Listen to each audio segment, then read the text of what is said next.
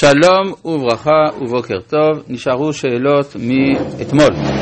שואל אריאל, שבוע טוב מורי ורבי, בתורת השמיטות, האם ניתן לומר, כמו שתורת השמיטות, השואל מתכוון לשיטה בקבלה שאומרת שיש מחזורים של שבעת אלפי שנה אה, להיסטוריה, ולפי אה, הדעה הזאת, לפי לפחות רוב הדעות, אנחנו נמצאים בשמיטה השנייה של מידת הגבורה, ולכן יש בה הרבה מלחמות.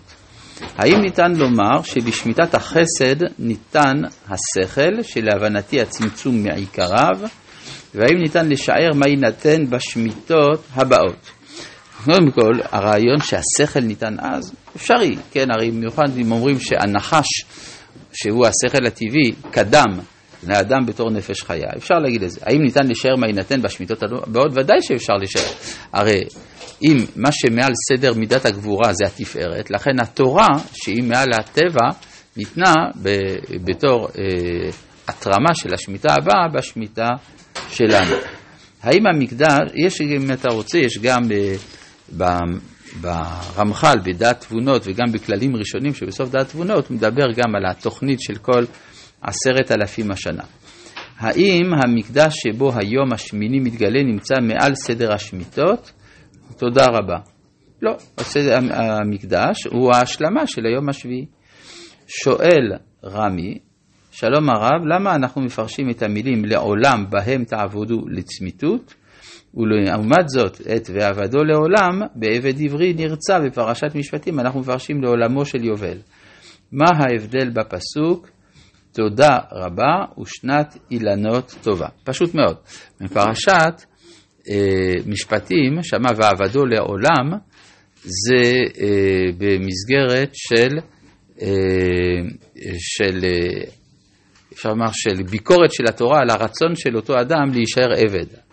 אז אהבתי את אדוני, את אשתי ואת בניי לא יצא חופשי. אז אומרים, טוב, אם אתה לא רוצה חופש, מגיע לך איזה מין עונש, אבל לא שהתורה רוצה שתהיה עבד.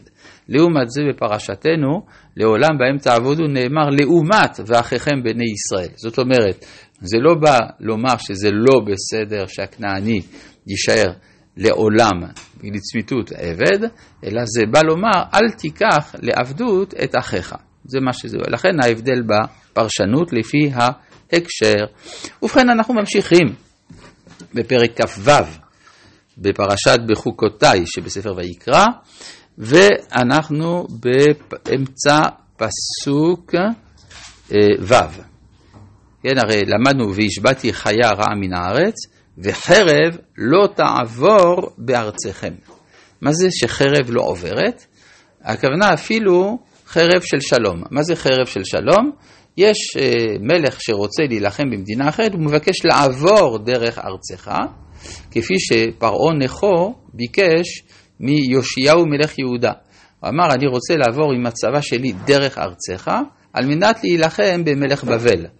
אמר לו אה, יאשיהו לא, לא מסכים, ואז פרעה נכו הרג אותו. אז זה נקרא חרב של שלום, ועל זה נאמר, ואפילו חרב כזאת לא תעבור בארצכם. זאת אומרת, אתה לא הופך להיות אה, אה, מעבר למלחמות של עמים אחרים. יאשיהו לא צדק, זה העיר, לא, יאשיהו לא צדק, הירושלמי אומר שהוא היה צריך לשים לב שאין הדור ראוי לכך. כלומר, הוא אמר, אני הולך עד הסוף. בסדר, אבל אתה צריך לבדוק אם הדור מתאים לזה, ואם יש לך סיכוי. אז הוא היה צריך לשים לב לזה. כן, זה ירושלמי. אה, כן. ופניתי עליכם, והפריתי אתכם, והרביתי אתכם, והקימותי את בריתי אתכם. זאת אומרת, ברגע שיש שלווה, אז יש גם פריון, יש גם שמחה, יש גם אה, פני, אה, אה, הקמת הברית, כל הדברים האלה זה בעצם אווירה, אפשר לומר, אווירה של עושר ושל שמחה, ואכלתם ישן נושן, וישן מפני חדש תוציאו.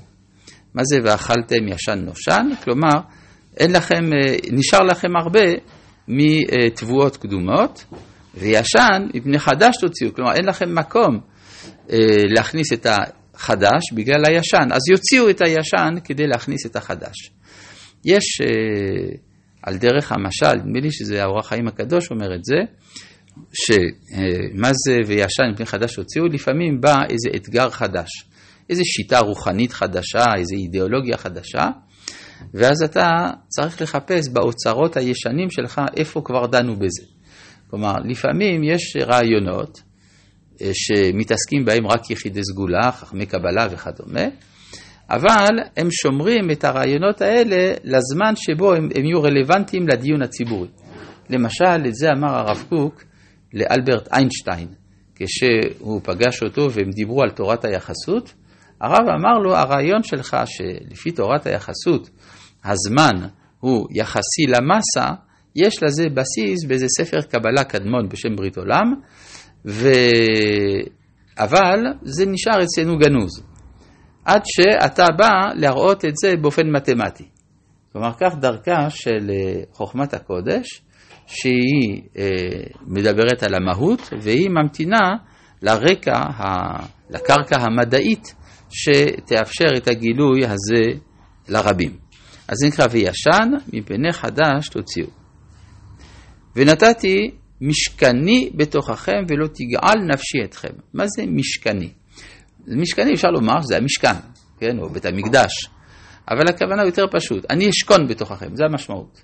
כלומר, אה, בלי קשר לשאלה באיזה מקום יעמוד המקדש, אבל בכל מקרה, ונתתי משכני בתוככם, ולא תגעל נפשי אתכם, שזה רומז למה שיכול לקרות אם בחוקותיי לא תלכו.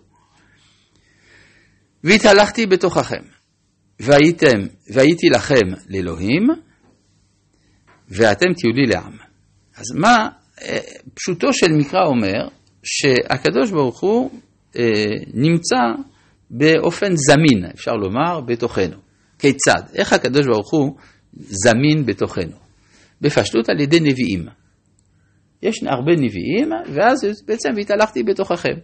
כמו שמצאנו גם על כמה צדיקים קדמונים, שכתוב שהם התהלכו את האלוהים. חנוך ועוד אחרים, האלוהים אשר התהלכו אבותיי לפניי. המילה להתהלך יש לה משמעות אה, מאוד מיוחדת. יש הבדל בין והלכתי לבין והתהלך, והתהלכתי. להתהלך זה לטייל.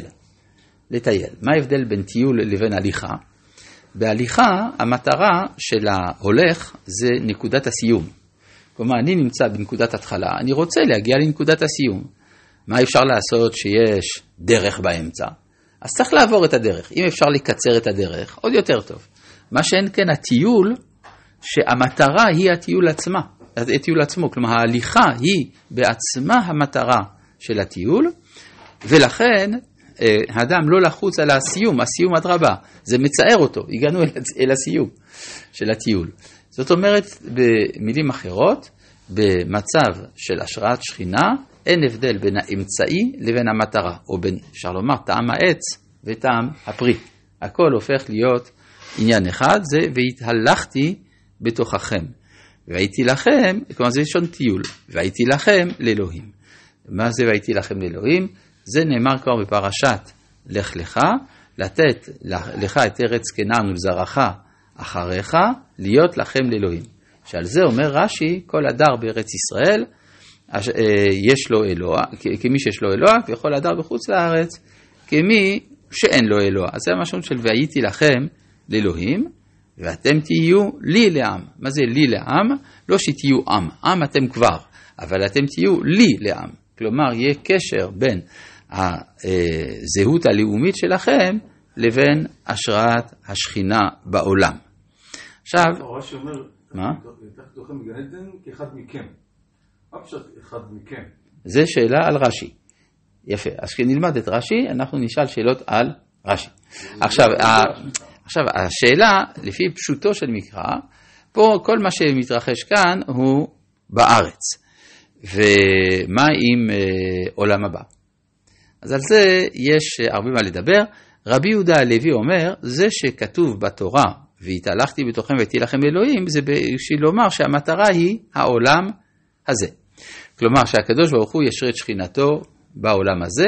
אם היינו שואלים אדם בימי בית ראשון למשל, מהי שאיפת החיים שלו על יותר עליונה, הוא אומר זה שירד גשם, שמלך ישראל ינצח, שהקורבנות יהיו לרצון.